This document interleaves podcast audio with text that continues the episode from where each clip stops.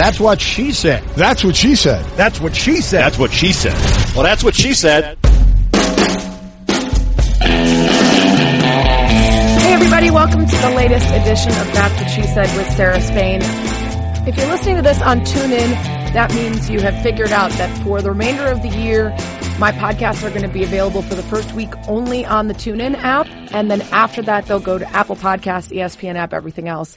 So if you are listening to this on your Apple Pod or iTunes or whatever, um, or the ESPN app, realize that if you're not seeing them updated as regularly as they used to be, that is because they are initially going on Wednesdays to the TuneIn app and then they are uploaded to the other outlets a week later. This is due to a sponsorship with TuneIn and being one of the featured podcasts over there. So if you want to get them the first day, head on over to TuneIn. And if you're okay with waiting a week, then um, they should populate into the other apps and other properties uh, a week afterwards.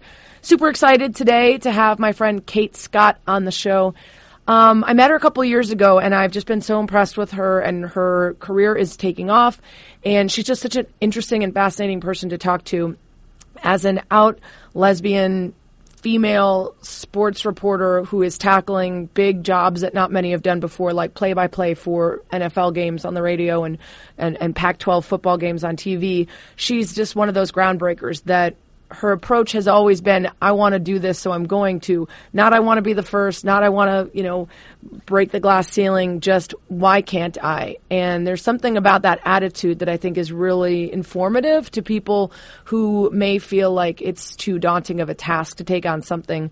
We often talk about on this podcast and at ESPNW and in general in life, if you can see it, you can be it. And Kate Scott is one of those people that is allowing um, people coming up in the industry to see that there are possibilities for um, non-traditional people to be holding roles that we've uh, that we've previously only seen um, a, a certain kind of person hold.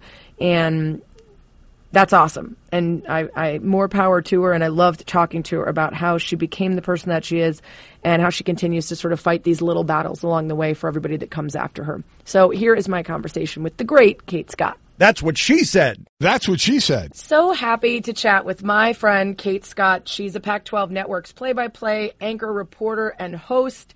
She is always busy doing multiple things, breaking down barriers, and doing it always with a big smile, which I'm going to talk to her about later. How she manages to, to float above the fray, or at least so it seems from afar. How you doing, Kate? I'm doing great, Sarah, and I'm already chuckling at that. Uh, but it's so fantastic to be on with you. I'm, uh, I've missed seeing your face, so it's great to hear your voice again. I know. We have our usuals. We always see each other at the Super Bowl and mm-hmm. maybe once or twice throughout the year at other stuff. But it's been a, I, I don't think it's I've seen you since February. I, well, that's what happens when you work as much as both of us do. It's true. And, I mean, I get to see you on TV, so I'm talking to you or yes. yelling at you, but at for television. some reason you've yet to respond. So I get the feeling be, a lot of people are yelling at me when I'm on television. Maybe not it's always, always in support. It's always, always in support. Right. um, well, I want to get into um, some of your more recent gigs and, and some of the ways that you are opening up doors for other women in the industry. But I want to go all the way back first and start out with uh, Kate Scott, the child and and where this love for sports and talking and writing and, and, and, and everything came about. So how deep does the love for sports go back? Oh, it goes back. It goes back all the way to the beginning, and it is a very deep love. Um, and I'm not sure exactly where it came from. You know how kids are just attracted to certain things. Yeah. Some kids love dinosaurs. Some I loved kids, horses. You know, some kids love horses. See, I wasn't the horse kid. Horses have always scared me. Um, Oh, but bad. from uh, sorry about that. I think they're beautiful from afar. Um, but so when I was about five or six, this is the earliest memory I have, and you can kind of get up on the weekends and go get your bowl of cereal by yourself, let your parents sleep in a little bit, turn on well, used to. I don't know what kids do these days, but used to be able to then go into the living room and turn on the TV and watch cartoons or whatever. Uh instead of watching cartoons, I would always turn on Sports Center. and I continued to do that not just on weekends, but every morning before school my mom would let me get my bowl of cereal and then I would go out. We had this little rocking chair in the living room and a little coffee table and I would watch which at the time was back to back to back half hour sports centers and they were repeats. So I would just watch them over and over again. And then whenever I got home in the afternoon, and this was before ESPN had the rights to any of the big, you know, name sports, so I was watching uh, America's Cup sailing and Aussie rules football Oh and professional bowling. Die Hard. And I, I, I don't know why I was just obsessed with it. So, So your that's where it all parents started. did they have it on around the house when they were in charge of the television? No, that's the thing. That's O- Often people ask me, "Was was your dad a big sports fan? Did he play sports? What about your mom?" And no, neither of them. I mean, they're both casual sports fans, and they both got much more into sports when I started playing sports. Um, but but no, i if my dad had his druthers, it would always be you know a National Geographic channel or a travel channel, and my mom was watching you know the soaps in the afternoon and and then Oprah in the afternoon. So I was the only one in the family who always made it a point to turn it to sports. So I still have yet to figure out why, but, Yeah. but I'm I've kind of See, given up trying to figure it out because it's worked out okay. That's my story too. I always have to tell people, no, neither of my parents really cared about sports. They got more into it when my sister and I played, and they Mm-hmm. try to pay attention now because they want to know what I'm talking about. But Exactly. uh, same thing. But I didn't get into it until I played. So when I became an athlete a little Mm-hmm. bit later, um, that's when I started watching it as well. When I when I was Yeah. doing it and doing it well. So that's crazy that even at five or six, the visuals and the and the conversations were appealing to you. I'll have to remember that when I'm on the air, t- like going blue. That maybe there's some five or six year old out there that's watching me on around the horns You and making the the world's next dirtiest jokes. of young men and women who are going to go into this field. yes, I will be inspiring the next Don't Chelsea forget, Handler and don't Howard forget. Stern then, the way that I uh, try to weasel my way around the censors. Um, so I heard that you used to memorize batting averages and you dressed up as Will Clark for Halloween. Yes, yes, I did. and uh, if you scroll back in the Instagrams, I, I believe there is one of those Will Clark esque Halloween photos from a couple of Halloweens ago.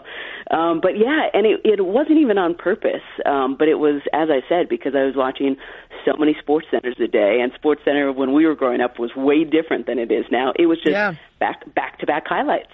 And at the end of every highlight, they would put up, you know, the the big hitters or the big stats. You know, Steph Curry hit this many three pointers, so many.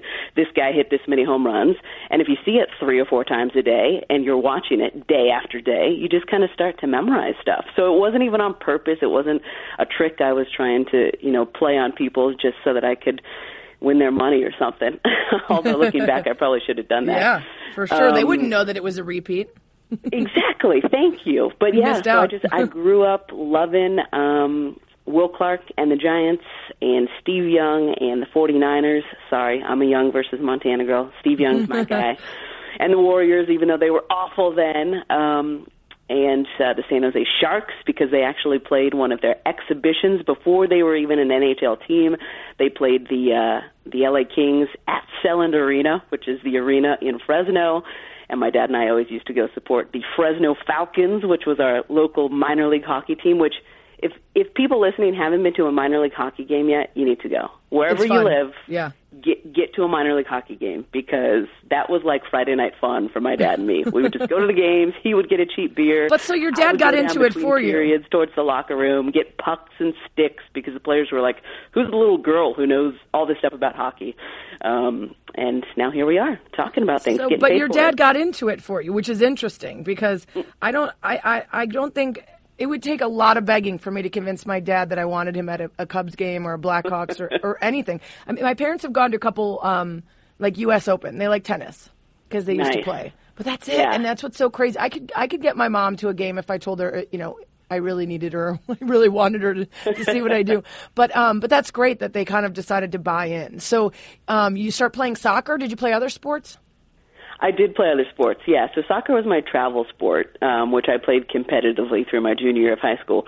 But I was one of those kids who played everything. So in high school, I played varsity tennis, uh, varsity soccer, varsity basketball, and track and field. And I did all of those all four years of high school, much to the chagrin of my travel soccer coach, who time and again put pressure on me to quit, which I know coaches continue to do, and it sounds like it's only gotten more intense. Um, and I won't give advice to parents because I don't have kids and I'm not planning on having them. But the only thing I will say is um, I've recently reconnected with a number of my travel soccer teammates who did, who were like me, played every sport until they got to college, and they listened to our travel coach. Oh, sorry about that. Doing some house construction right now. sorry about the sanding that's going on outside.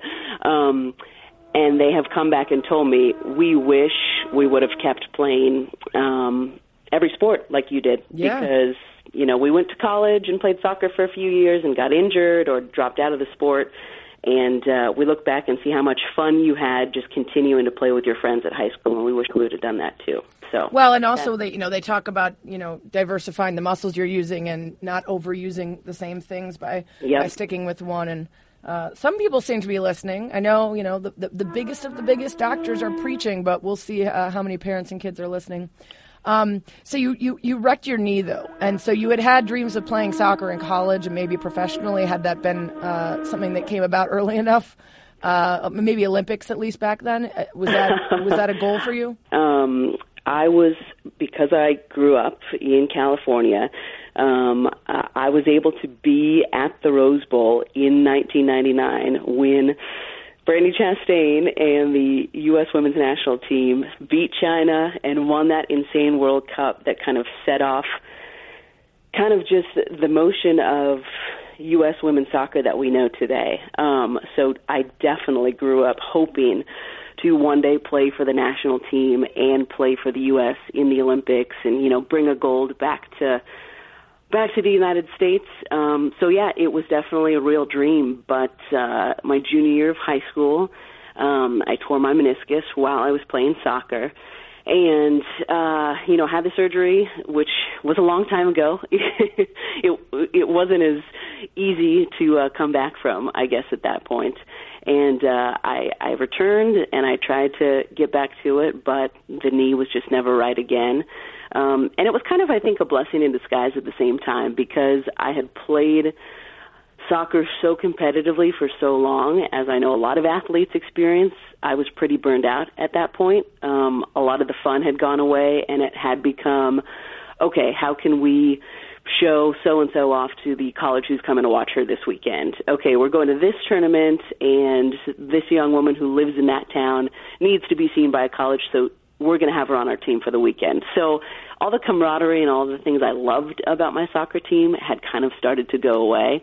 Um, and my senior year of high school, while still playing sports at school, but not on my club travel team anymore, I, I stepped away from it as a senior, which was the hardest decision of my life at that point because, again, I was giving up my dream of maybe playing for the U.S. national team and all that stuff. Um, I started writing for the high school newspaper, and I started writing sports um, and I absolutely fell in love with it. So now, in retrospect, the injury and the, the loss of one dream and the devastation I experienced as you know a 16, 17 year old young woman actually turned out to be a great turning point in my life because it set me on the path which has continued now and I have somehow been able to turn into a career. So it's crazy how uh, you know, when things seem the bleakest and it seems like, well, my life is over. I don't know what I'm going to do from here on out. Now, you know, a little over 15, 20 years later, if I could do some addition to my head, um, it seems like that was one of the best things to happen to me. Yeah. So so when you get to Berkeley, um, you have already decided that this is a path that you want to take, or are you still trying to figure out how to take that love of sports and do something with it? No, I'd already decided. Thanks to writing for my high school newspaper, the Clovis, uh, the Clovis High School, the Cougars Growl. Um, uh, I knew that I wanted to be um, some type of sports journalist. I didn't know what type I wanted to be because I, I did, and I still love writing, um, and I hope to somehow soon be able to start doing some of that again. But I also knew that I was interested in at least exploring the other types of um, sports journalism. So my sophomore year at Cal, after I settled in as a freshman, um, I had been seeing this same guy at all the football and basketball games with a camera on his shoulder. And again, this was a long time ago, kiddos, so it's circa 2001. Um, so there's no social media, there's no phones with cameras on them or anything like that. So it was like you look for the people with the cameras. Um, so I went up to him after a Cal basketball game and tapped him on the shoulder and said, "Hey, uh, my name's you know Kate Scott. I'm wondering if you need any interns. I'm not even sure what channel or station you work with. and he said, well, my name is Paul Aldridge. It's like and uh, I'm Hustler actually, Television. he said, I'm actually in charge of the Cal Highlight Show. It's a half hour show that airs um, once a week on what was then, I think, Fox Sports Channel and then Comcast Sportsnet Bay Area. Anyway, it's our local, like, Comcast NBC Sports affiliate. And uh, he said, I don't need any interns because it's pretty much me and our host, but I have been looking for a student to start doing a student segment. So, do you have any interest? and I'm like, uh, I've never done any TV at all. Yes, I'm definitely interested. um, so, for the next three years, my sophomore, junior, and senior at Cal, uh, you know, he taught me how to shoot, and he taught me how to voice track, and he taught me kind of how to figure out how to put together a package, both funny and serious. So that was kind of my intro to TV while also taking classes um, on communications at Cal. And I did internships while I was at Cal as well. Um, and then after I graduated, it wasn't until after I graduated that I got into radio. But as, That's as crazy. a fellow That's so radio like serendipitous, too. Knows, so glad that I did because Yeah.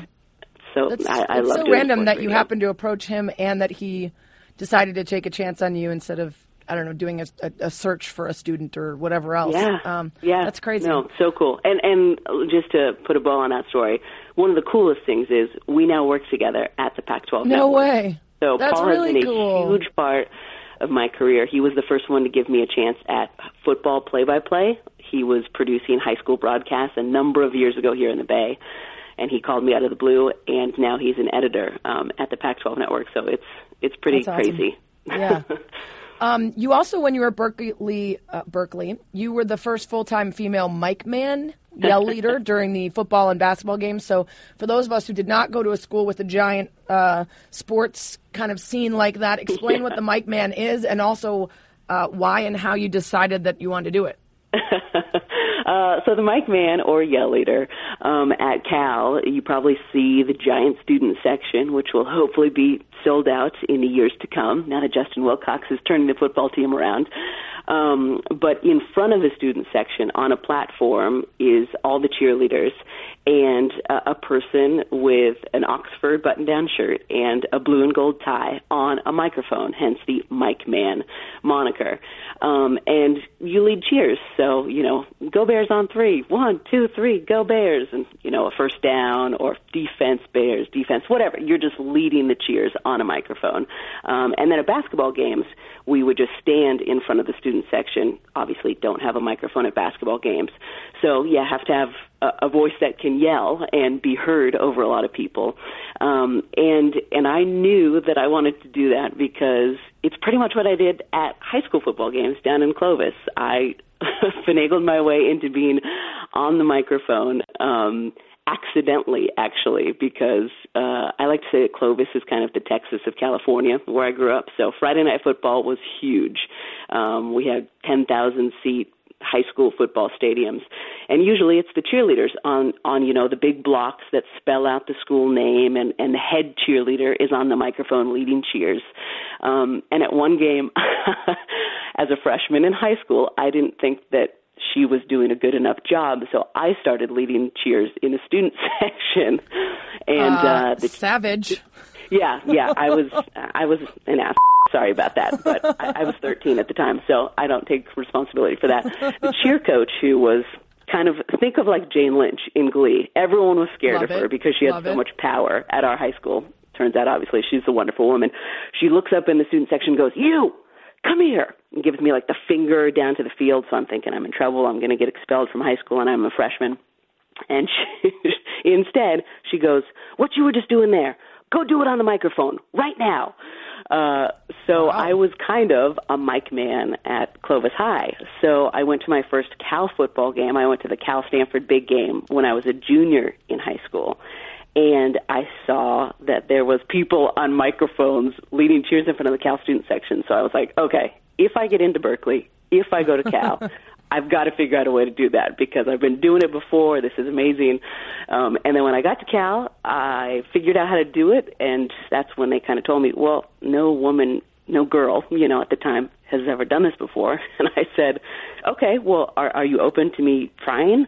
And they said, yeah, but just be prepared that I don't know how the students are going to react because the way you get chosen is you have to try out in front of the students during a football game.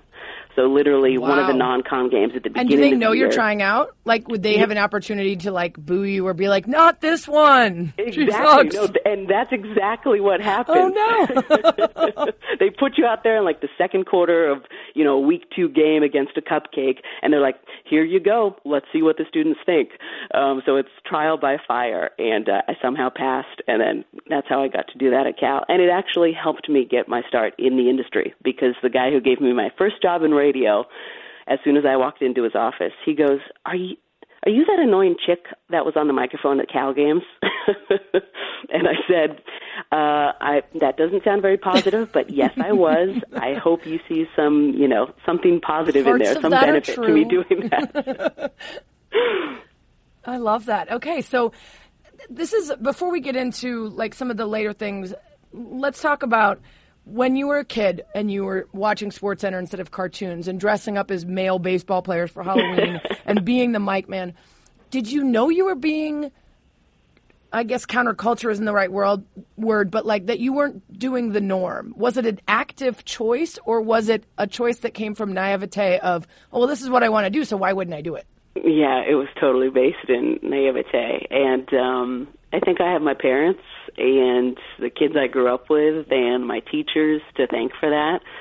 Um, and even now, when people ask me, you know, oh, how do you feel about being a pioneer or a trailblazer or all these things, I just kind of laugh and shrug because it's it's always been my normal from the time again that I was that little girl watching Sports Center and then I was lucky enough to grow up on a street where there was tons of kids and all of us had basketball hoops. So every day after school we'd come home and whose hoop are we playing on today? And it was always a bunch of guys and me.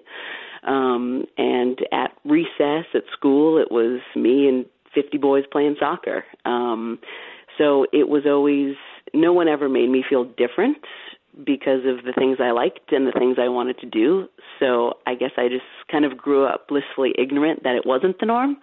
And I kind of still feel that way when people ask me, how does it feel to be the only woman um, on the radio or the first female to be a mic man at Cal? Um, I, I just kind of say, well, I, it's just something I wanted to do, and no one told me I couldn't. So, so here we are. Um, so I think after hearing a number of other people's stories that I was very lucky in that sense, um, because I know a lot of people are told at an impressionable early age, no, you can't do that. No, that's not normal. You need to do something else. Whereas I was supported and continue to feel supported. So I think I'm, I'm really lucky when it comes to that. Is there an age that you got to when you realized that it isn't? So, so I think that there's a benefit to that. I felt the same way. You know, my parents have a law firm together. My mom is an incredibly, you know, independent, powerful woman who mm-hmm. wasn't saying to me, you know, she wasn't sitting at home and preaching to me about this stuff. She was just leading by example, right? Yeah. And so because of that, it just didn't occur to me. And so then when I wanted to do something, I would do it. But there's also things that I didn't try for because I didn't see them. So the reason I didn't get into sports until later is because I didn't really see a lot of women doing it. So it just didn't occur to me. I didn't feel like I couldn't. It just didn't occur to me to even try for it.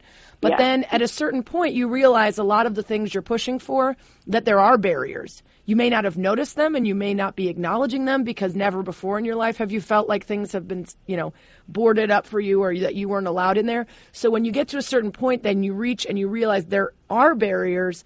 Um, it can be like a wake up call and all that naivete is gone and all of a sudden you're like, oh, there are things that people don't want me to do, and there are places that people don't think I belong. When did that happen for you? I assume it has at some point. It, it did, um, and I'm still pretty oblivious to most of it. Um, but I think the first time it really hit me was when I started at KNBR. Um, so for folks who don't know, KNBR is the Giants and 49ers, and was when I was working there, the Golden State Warriors flagship station. So it's the big sports radio station out here in the Bay Area. It's it's the one I grew up listening to Giants broadcasts on. Um, and I was the first woman that they'd hired full time ever. So, as most of us know, sports radio is mostly men, and Sarah Spain and me, and, Right. and now a, a number of other women. Thank goodness. Um, but uh, it was the first couple of weeks that I was there, and I don't. I was not prepared for the blowback um, on Twitter.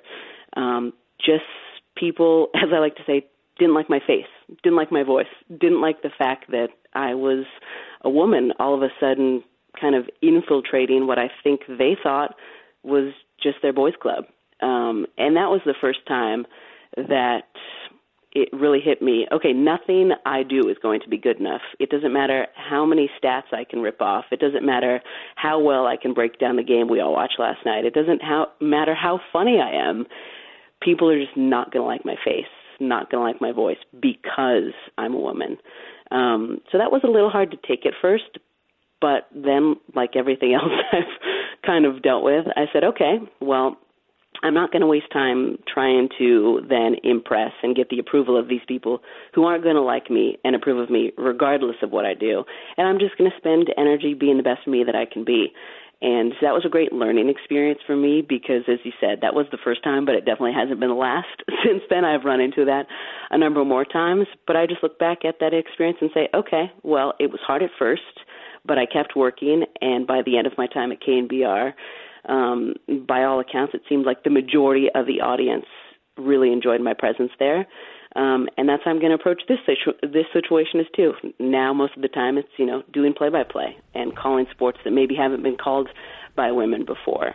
Um, and I know there's going to be blowback, but I also know if I do a great job, um, that there will be approval and acceptance, and that's the most important thing to me. So yeah, you you you were a traffic reporter. You did sidelines for Major League Soccer, for the San Jose Giants, um, for stuff, you know, various stuff on the Pac-12 networks. Uh, you were a sports anchor for KNBR. Um, you you did all these things. You did high school football. Uh, a year ago, you called two 49ers preseason games, and then this September, you called the Arizona Wildcats season opening game against Northern Arizona. You were doing play-by-play, and it was the first time in Pac-12 networks history that a woman called a regular season football game. I believe your preseason 49ers games on the radio were, were a first or one of the first, right, as well? Yeah, that was the first time a, woman had called an NFL game on the radio. On the radio, yeah. Um, yeah, so yeah. in those moments, um, how much do you have to say, I can't think too hard about who's listening and what they're thinking? And how much do you have to say, I have to think about that because I need to do well in order to keep the door open for the next woman? Yeah, kind of a little bit of both. Um, I think in the lead up to it, that's when I am really thinking um, about who's going to be listening and about uh, you really don't want to f- this up because this is a big opportunity, not not just for you, but for an entire gender. so That's so really, hard, try, though. Try, try not to screw this up. Yeah. Well, Don't- some people function really well with that pressure, right? That's when they shine. My Well, best I- approach to things is don't overthink how many people are listening or what happens if you mess up because I do better when I'm just being myself and like I come in prepared and then just go. Yeah. Yeah. So and and same thing here. So that's why I say I thought about both of those things a lot in the build up and I think about them in the way that they provide motivation for me because I prepped like crazy before those Niners games because it's preseason football. So you and it was the first 2 weeks of preseason football. So you have 90 Oh, You got a lot of names.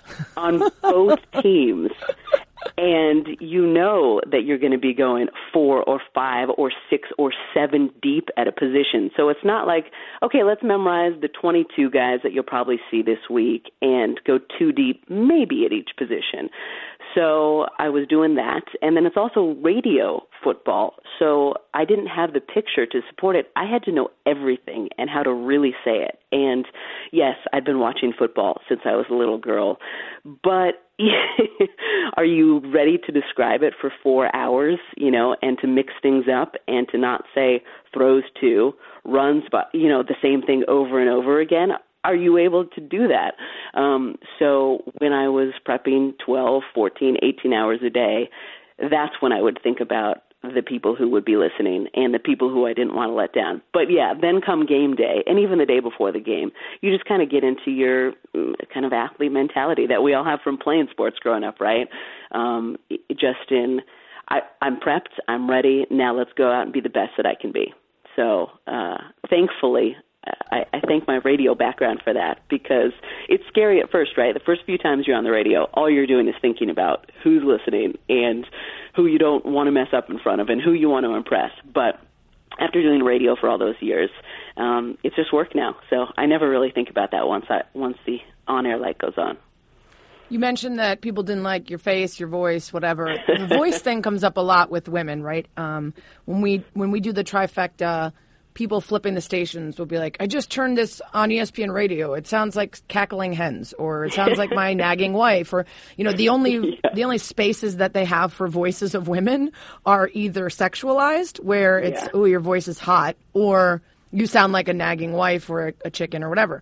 Um, for me, I actually had to get vocal cord surgery. My voice is significantly lower than it used to be, and I get complimented for the most part on it. People like the sound of it. It's less, I think, offensive to them than a very high pitched female voice. um, Did you ever have to come? Because a lot of us have to come to terms with not liking the sound of our voice and then realizing that it might actually be beneficial in this particular industry. Because you have a low voice as well. Yeah, I do have a low voice, and I've always had a low voice. Um, so again, kind of like the being the only girl playing with all the guys. It's it's always been my norm.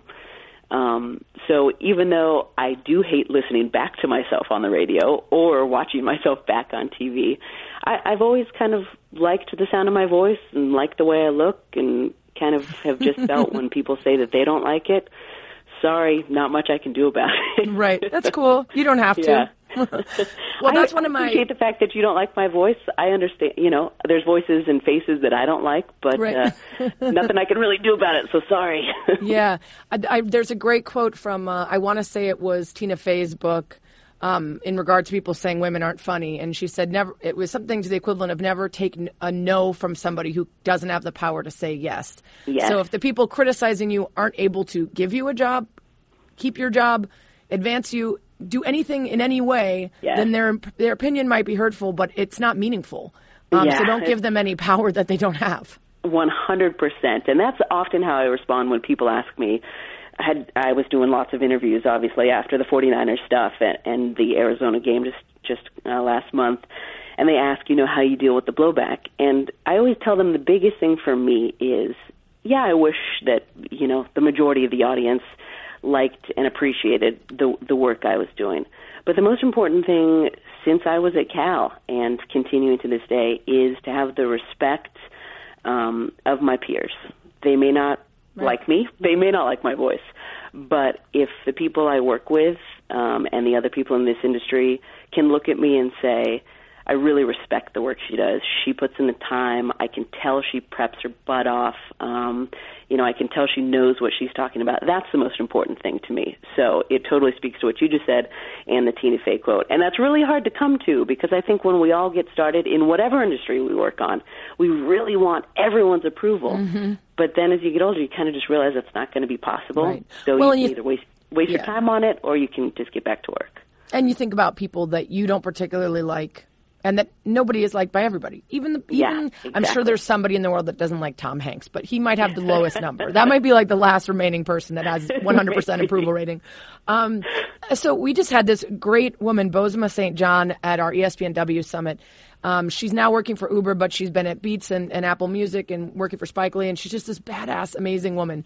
And one of the things she said is bring your whole self to everything. And she mentioned it specifically for work. She'll walk in in a leather dress, hair extensions down to her knees, giant earrings, incredible attitude, and she'll say, if this isn't what you were expecting in this boardroom, get comfortable. And Yeah. by making them get comfortable, everybody else who walks in gets a better shot and gets the benefit of the doubt. Because after she opens her mouth and blows your mind, you realize it's not going to come in the package you expected. Yeah.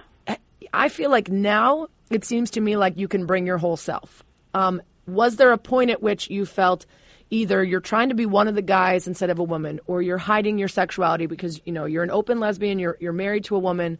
Um, are there parts of you that you felt for a long time you had to not bring before you could embrace all of it? Yeah, that's a really good question, and uh, I love that story too to lead into it. Um, I think just at the start of my time at KNBR, um, because again, maybe lucky's not the best word. There's probably a better word, but that's kind of how I feel to have been able to start my sports radio career not just in a market that I'd been in for a number of years because of college, um, but also following and covering the teams that I grew up cheering for. So I had a, a lot of knowledge there. And then also, it's San Francisco, um, one of the most progressive cities probably in the country, if not the world, right? So I had a lot of luck and things going for me um, when I started at KNBR. Um, but I, I, I still wasn't sure. You know, I, I'd been, as you mentioned, a, a traffic and, and sports reporter on a number of other radio stations here in the Bay Area for about five years, and I was out to all of those people. Um, but KNBR was a big step and a lot different audience. Um, so I was definitely worried. Uh, you know, do I want to be out here? Does the station want me to be out? Um, how do they want me to talk about it? What's going to happen here? So um, I, I was able to. So I worked on two shows when I was at KNBR. Um, the morning show, the Murph and Mac show, from five to nine a.m. And then the Gary and Larry show from 9 to noon. So I was their sports anchor, two sports updates an hour, two traffic updates.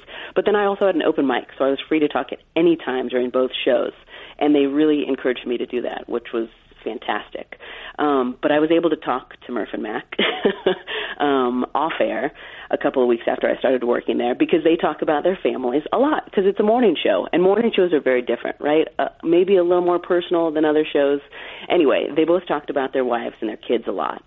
So I knew that the question was going to come up sooner rather than later. So I went and talked to them off air and said, "Hey, you guys, I want you to know I'm gay. I'm married to a woman. How do you guys want me to discuss this?" Because uh, it's your show and uh, I still credit them for kind of how I've approached everything since then. They said, We are so happy that you're a part of our show. So, whatever you feel comfortable discussing, we want you to discuss it because we really feel like a family here on the Murph and Mac show. And our audience is a part of our family. And we are uh, an intimate part of a lot of their mornings. A lot of people right. listen to us in the shower. We're, you know, the alarm clock that wakes them up. They're with us in the car on the way to work. So they really feel a connection to us. So as as comfortable as you are talking about anything, we'd love to have you do that. Um, and then the nine to noon show was where I actually came out on air inadvertently on KNBR um, because Gary Radnich, who is just uh, an icon here in the Bay Area, Bay Area, um, he's been a TV sports anchor on KRON here in the Bay for 30 plus years. So he is like our guy. He's the legend in the Bay. Um, a couple weeks after I had talked to Murphy Mac, I'd been planning to talk to him off air um, but I just hadn't had the time yet. And uh, he, during the show, our show was simulcast, like many of the radio shows you work on, Sarah. And uh, somehow, from like literally 20 yards away, our studios were so far away, and I'm gesturing with my hands, and somehow, like, my wedding ring catches his eye, and he goes, "Oh, Kate." Cuts off his thought. We were literally in the middle of a sports conversation. Cuts off his thought, and is like, "Hey, Kate, is that is that a wedding ring? What is your you're married? What does your husband think about having a wife who knows so much about sports?" Oh boy! and uh, my brain kind of exploded because right, it's like you're on the radio. Dead air feels like forever, and uh, I had in that moment, you know, two seconds to decide. Okay, here's here's my chance. Am I coming out on Bay Area Sports Radio, or am is this I? the day? Did uh, I have or a good am breakfast? I, am you I know, ready? It's like, or do I like? What do I say? Do I lie and then have to come back? And trustworthiness is a huge part of this job. Uh, like all of these things were exploding in my head at this moment. And then, kind of something inside of me just said, like, "Fuck it, you're out to everybody. So why don't you're going to be out eventually? Why don't you just do it now?" And I said, "Well, Gary, actually, I'm married to a woman, and then he kind of was like, uh, uh, uh, which is hilarious because he never loses his, you know, kind of dominance and control of a conversation. And he just responded, "Oh, well, uh, uh, that, well, that's great. What does she uh, think? What does what does she think of your job?" um, but uh, I, I think I lost the point of the whole story, which was um, I'm so happy that both of those situations happened how they did, and that I was out for the entirety of my time at KNBR because um, one of the probably most meaningful things that happened to me over my time. I was there for six years, um, just left this past January. In addition to getting to go to Super Bowls and hang out with you and, um, you know, learn and grow so much as a sports broadcaster was the impact that I wasn't trying to have, but uh, at least from the audience's response and emails and stuff, managed to have on a lot of people. You know, I would get emails from people who would say, "I was really pissed off when you came out. It oh, you know, for the first two years you were there, I was so pissed off every time you drop a my wife or you talk about your weekend." And then some uh, somehow the anger kind of started to fade away, and I started thinking, "Wow, the things that Kate's talking about doing with her wife over the weekend are." kind of what I did with my wife and it's starting to make a lot more sense why you keep saying it's your normal, and that's why you talk about it because it does sound pretty normal. Um, and then I would get emails from parents who would say, I just want to thank you because my son, who I listen to KNBR with every morning on the way to school, you know, he just came out to me and we talked about you and how open you are and how it seems like you're living a great life and you've given us kind of a talking point even though we're struggling with this as a family. So thank you for being yourself. Wow. um yeah so i mean i'm getting kind of goosebumpy right now just just talking about that. Um so uh, that's kind of when people ask me why do you talk about it? And there are still people who why do you post pictures of her and why do you, why do you have to talk about it so much well, it's not for me, first of all, and I'm talking about her uh, just as much as my male co- coworkers talk about their wives. So shove it. I'm not shoving it in your face. It may yeah. feel that way because it's uncomfortable for you, um, but it's I'm doing it just as much as everyone I work with. But um, it's for the young men and women who are wondering, can I be a sportscaster? Uh, and can I be out? It's for the parents who are struggling with their kids um, you know, oh, this isn't normal to me. I grew up in a place where this wasn't accepted, or my religion doesn't accept it, or any of those things. Um, uh, if I can be that example for one person, and I know that that is a cliche, um, but but that m- is meaningful to me and really matters. So I'm lucky enough to have a wonderful spouse, and all of our parents are supportive, um, which is rare. There is still plenty of our friends here in the Bay Area who have one parent or sibling or something who doesn't approve. Yeah. So the fact that I'm lucky to have such a supportive family, um, why not? You know, uh, you have a platform, so you might as well use it. So that's kind of a very long-winded way of explaining um, uh, why I'm out. Yeah, and, and I think you know, that's a really a great approach is to say, I'm going to focus on the people who have come and told me that it's been meaningful in a positive way instead of focusing on the ones that don't seem to be able to be open minded about it. Um, yeah. It's probably a very healthy approach. Um, I'm somebody who tries to lead by example, but I also do find that there are moments on social media where I want to use other people as an example and I want to mm-hmm. respond to them. If it's something I hear repeatedly or if it's an attitude I don't like, I'll bring it to light. I'll shout it down in a way that I think the people in the middle who maybe aren't really speaking up but still don't know how they feel, hopefully we'll see it. And I have had people say, I never thought about it that way until I saw you say this or do this. So I think that that can be powerful. But I noticed that you don't really dive into the muck on social media. Yeah. You kind of yeah. stay out of that. Why, how did you decide on that that choice for you? Uh, well, I sometimes get into the muck, and I love reading all of your retweets. They always make me laugh. you like when I get um, in the um, muck, or educate me, or educate me. Um, but you're damn good at it, so I appreciate the fact that you have chosen to go that path. Um, and the reason I don't, for the most part, um, is because of the things I've experienced as a gay person. Uh, I tried yelling at people and explaining to them why they should accept me um, for a couple of years when I was first coming out, and that never seemed to work. Um, and what seemed to work for me is kind of just what I said, just living my life and talking about it and allowing people to quietly form their own opinions. Now, have have those always been the opinions I want them to form? No, not always. But when I think uh, for me uh, when I've changed my opinion about something, how I've come to that conclusion, it's often been um, seeing something and then being given the opportunity to think about it in my own time. Um, so that's just kind of where I am right now when it comes to social media. But I think things change, um, and I have spoken up in the past, and I'm sure I will again in the future. But that's kind of where I am at the present when it comes to those things. Yeah. Right.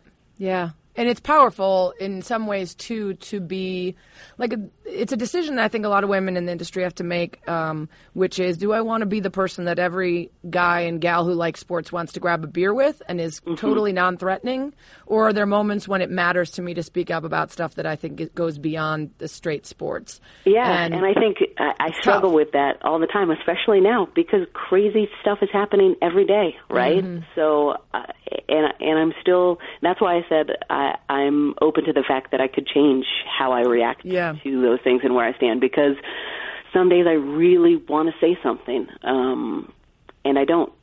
So we'll see if that changes because often on those days is when I go to your Twitter feed and I'm like, damn it, Sarah's saying stuff again. okay, maybe this is when I want to add my voice to this conversation. Um, and a part of it is also the fact that I now um, consider myself a play-by-play announcer more than anything. Um, I think I felt more open to doing that when I was on Right. radio and was Yeah. paid to voice an opinion. yeah. Um, and now I'm kind of looking around at the people who I look up to and want to be. And I don't know if that's a good thing to do, you know? No, but I Um, think it's a tougher position if you are somebody who is meant to be less of an opinionist and more of a this is what's happening, and I'm, t- I'm giving you so what's going on. I think that's one of the reasons I'm struggling right now because I'm Yeah. making that transition career-wise. So I think social media-wise, I kind of am too. But stay Yeah, tuned. We'll see what happens sense. in the future. Well, and also, you know, the reason I said that is is because sometimes my approach loses too many people. You know, Mm-hmm. people don't like getting preached at. People don't like if they disagree with you. Sometimes they shut down altogether. Whereas Yeah. the whole you catch more flies with honey. If they like you, if they like you all the time, and then every once in a while you slip in something, or just by being yourself, you make Yeah. them change their mind. Some people react better to that. Um, some people need to be hit over the head. So I, I guess it's I guess it's good. There's all of us doing all of our own things. I was going to say, I hopefully- guess it's good that we both exist. There you go. A little something Um, for everybody. Yes. Um, all right. Well, before I let you go, you have to do the one thing that everybody does. Uh-oh. Didn't expect a kind of Spanish Inquisition. Nobody expects the Spanish Inquisition. It's the Spanish Inquisition. Nobody expects it. Number one. What's the natural talent you wish you were gifted with? Uh, I wish I could sing so much. Everybody. Because Everybody. I, I think that I would put on a hell of a show, but people assume because I have a deep voice, you must be an incredible singer. I have the worst voice ever, Oh, and my wife and friends can attest. So I wish I could sing. Uh, number two, your Desert Island album. You can only have one. oh, hmm, Desert Island album. Oh, right now I'm kind of split between Justin Timberlake and Chris Stapleton, but I'm gonna go with Chris Stapleton, Traveler, right now, um, because I'm just have been obsessed with that album for a while. It's what I listen to when I'm putting on my makeup, getting ready for um, broadcast these days. So that's it. Going country. The Clovis Girls going country. Wow. All right. Yeah. Am I the first person to go country in that? um, no, no, we've had some. Not what I expected from you, but I'll give it to you. What, what were you expecting? Um, yeah, I don't know. Bay Area, maybe, maybe like some sort of like old school hip hop. I know some E-40 or something. I apologize to the entire Bay Area. No, no, Don't no, it's disown me. tough. Desert Island Don't album is really for that, tough. but Yeah. you know Um, what can you do? Number three, if you could switch lives with anyone for a day, who would it be? Oh wow. Hmm. uh, I'm going to say Rachel McAdams uh, because sh- she may be number one on another list I have. Um, so yeah, I'd be interested to see what the life was like. I guess. Movie what star. other list is that? I have no idea, and now I'm blushing. And uh, man, I should have had a better answer to that question. Right. I guess we know your type now. I like it. Okay. Uh, number four, what's the most scared you've ever been? Um, uh, I was hit by a car uh, five years ago while riding my bike in San Francisco. And I think the most scared I've ever been was a couple months after when I was still really struggling with memory loss because of my post concussion symptoms. And uh, I thought all the work I've put in all these years is going to be for naught, and my career as a sports broadcaster is over. Um, so that was probably the most scared I'd been because I thought that everything I'd worked for had been taken from me, and I was going to have to start anew uh, in my late 20s, and that was really, really scary for me. Yeah, that is Yeah. really crazy. Wow. Yeah. And I would imagine it makes you much more um, in tune with athletes and concussions to have gone through your own. Yeah, and I'm actually um, writing about that experience uh, right now. So stay tuned because I'm hoping um, to hopefully shed some light on the concussions and depression and, Yeah. and suicide and all that. That's a conversation. Yeah, it happened crazily enough um, right when Alex Smith was concussed and Colin Kaepernick took over as the 49ers quarterback. That was right when I was coming back to KNBR after my trouble. So I had That's some crazy. very interesting perspective on that story at the Yeah. time as well. Yeah, I bet. Um, but just Wow. very great, grateful to be here now. Number five, what would you consider your biggest failure? Biggest failure. Hmm. I don't know if I. Is it bad to say I, I don't feel like I've had the biggest failure yet? Because No. I That's good, I, feel guess. Like Or I've you're in denial. Failed. I mean, I've been turned I've been turned down for jobs, and I wish I've done better on broadcasts. Um, okay. Oh, here's one. This is way flashback. Biggest failure. 13 years old, my travel soccer team was in the state cup final. I had taken all our PKs. I always took all our PKs. We get a PK in overtime of the state cup final, and I miss my first PK of my career because I was so scared. And I'd faced that team before, and I knew the goalie knew which corner I was going to. So I was trying to decide do I go to that corner again? Do I try to kick it to the other corner? What do I do? And I ended up kicking it right to her. Oh, no. And Oh, no. we ended up winning in PKs, but I didn't celebrate, and I felt like a failure. And uh, even though that Oh, was so you messed up and you were a bad teammate. and I was a bad teammate because I was an asshole afterwards and wasn't really celebrating with my team. Um, it it taught me that indecisiveness is your biggest failure. So make a choice and go with it, There you go. and then just keep swimming afterwards. So Look at you you taking that that 13 year old lesson. Oh yes, so knowledgeable. Getting two cliches out of it. Mm-hmm. Indecisiveness and keep swimming. I love it. Um, number six, what habit or quality do you think has contributed most to your success? Um, I think I think grit. I haven't read that book yet, but there's a book called Grit, right? That's been like a, bestseller for a number of years, Right, yeah. and I just haven't had the time. But a friend texted me a couple years ago it? when it came out, and and she said, "You need to read this book. This book is you." Um, I think, and I've heard this, it, and it's uncomfortable for me even saying this, right? I hate talking about myself, but I've heard this from a number of coworkers in the last few years when I've told them my story and how I got here, and they've reflected back to me. I don't know if I could have done that, Kate. Um, I mean, like even last year, I was working uh, from 4 a.m. to 10 at KNBR, then walking up the street, sleeping in my car, and then driving over to the Pac-12 network and putting on, you know, full hair and makeup and a dress and working and then repeating the next day. Um, and my friends have said, I don't know if I could have been 33 and sleeping in my car because I wanted something so badly. Like I could see Yeah. doing that at 25, but I don't know if I could do it now. So I think um, just how badly I've wanted this and continue to want it, and how hard I'm willing to work. Um, and pretty much all of my friends and family know my career is my number one. Yeah. um, and I just want it so badly. So I think that's probably the thing that's led to my success. Because as you know, this is a crazy, hard industry. I love that. Um, That's, that's and a there's good a message, zillion too. people like you. So how Yeah. are you going to set yourself apart? And I think for me, it's just been my refusal to give up. I think. Uh, number seven, what's the thing about yourself you'd most like to improve? Other than my singing voice, Yes. um, hmm. Uh, maybe a couple of two things. I, I wish maybe sometimes I was more opinionated, or willing to give. Getting back to what we already talked about, like my friends joke with me, and they call me Switzerland. They wish that I would have an opinion about more things and stop trying to be the host and the mediator of every conversation I'm ever in. Um, that's one thing. And then uh, I wish I was better and more comfortable with self promotion. Mm-hmm. even though that's weird. But No, it's necessary. I, I think my career might be a little further along if I felt more comfortable doing that. But it's just feels weird and awkward to me, and it's not me. But multiple people have told me you need to be better at this. You need to tweet more about yourself, and I'm like, oh, well, that feels weird. I can't do that. So, a couple of very different but things I'd like to improve, but probably won't.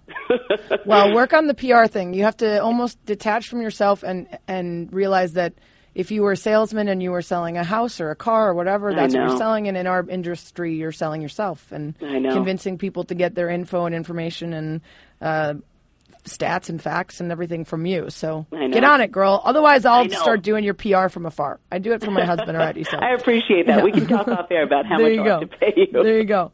Um, and finally, number eight. What three words would you most hope people would use to describe you? Ooh, um, kind, um, prepared, um, and uh, fun. Kind, prepared, and fun. Those are weird, but Those are weird, but I like them. being I a good it. person is the most important thing to me, and I, I really hope that people have fun and and can leave whatever time they're spending me, with me, whether that be in person or listening to a broadcast. I hope I can just leave them a little happier than maybe they were before. Uh, so yeah, there we go. I love that. And I love chatting with you, and I hopefully will see you sometime before February. yes, We'll it was see. it, it was um, it was phenomenal to be on with you today. Thanks for asking. Well, and hopefully this hope will help with that PR thing. I, I hope it does too, and I hope we see each other before February too. All right, talk to you soon, lady. Oh, and another thing. This week's That's What She Read comes from the Columbia Journalism Review. And it's sort of a behind the scenes on one woman's attempt to get a story published about Roy Price, the head of Amazon Studios. And while it's fascinating to read um, the slow and steady way that stories like the Harvey Weinstein assault and harassment uh, story came to light, the, the little ways in which rumors become full fledged accounts, become very bold and brave women speaking up, um, turn into a sort of rolling snowball that, goes downhill.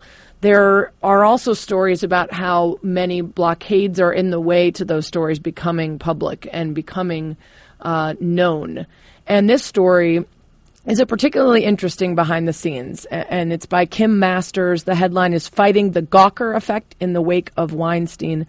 And she's talking about how difficult it was for her to get somebody to publish a story about allegations against Roy Price, the head of Amazon Studios, and how what happened at Gawker, Hulk Hogan's successful lawsuit against them that uh, essentially bankrupted Gawker, has has made things difficult for people when they're trying to publish. That if you get it wrong, or if you do it wrong, or if people, you know, threaten to sue or threaten crazy litigation for the truth about them coming out, that um, it can go very wrong for the publication. But it's necessary and it's worthwhile to push for it.